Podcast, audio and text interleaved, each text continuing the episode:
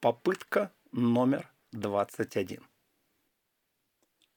Сложное время требует сложных решений, хотя смириться с столь кардинальными решениями, принятыми в связи с простыми угрозами. Но кто ее спрашивал? «Дорогой дневник», — диктовала принцесса, — «завтра мой шестнадцатый день рождения и второй день рождения после папиного решения. Завтра мы, возможно, узнаем, насколько оправданы были те шаги, которые сделали меня несчастной на все времена. А может быть, и не узнаем. Может быть, мы так и не увидим ничего такого, что могло бы подсказать, что все не напрасно. Ну или что-то еще такое рекуррентное. Принцесса машинально подняла руку, чтобы смахнуть непослушный локон, сбившийся ей на лицо, но только неуклюже ткнулась в лицо молочно-розовой культей. Уже год вид своих ампутированных по кисти рук не вызывал у нее бурных слез. Слезы, как и молитвы, были в прошлом. Теперь она просто застыла, смотря в никуда, ожидая, когда заботливая фрейлина сама поправит ей волосы.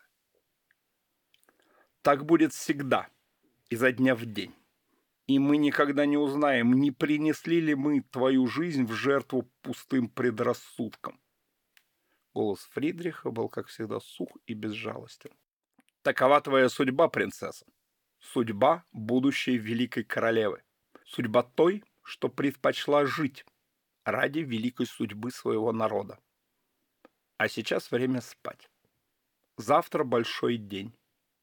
Но не стоит ждать от него знаков и знамений. Ты уже победила, пусть и дорогой ценой.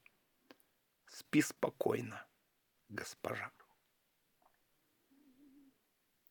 Замок замирал, гасли огни.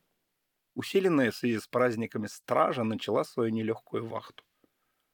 Пробило двенадцать. Принцесса спала и улыбалась во сне. Там, во сне, за порогом реальности, у нее не было ни государства, ни короны, ни ответственности за всякую там судьбу. Зато у нее были руки. Как это было восхитительно. Самой брать книгу, прикасаться к воздушному шелку или к тяжелому бархату гладить пушистого котенка, сминать мохнатый пук пряжи. Даже укол в палец показался ей блаженством, потому что, ну, неважно, что было чувствовать. Главное, у нее были руки. Принцесса дышала все медленнее и медленнее, не видя, как дворец вокруг нее погружается в темноту и сон. Мертвый сон.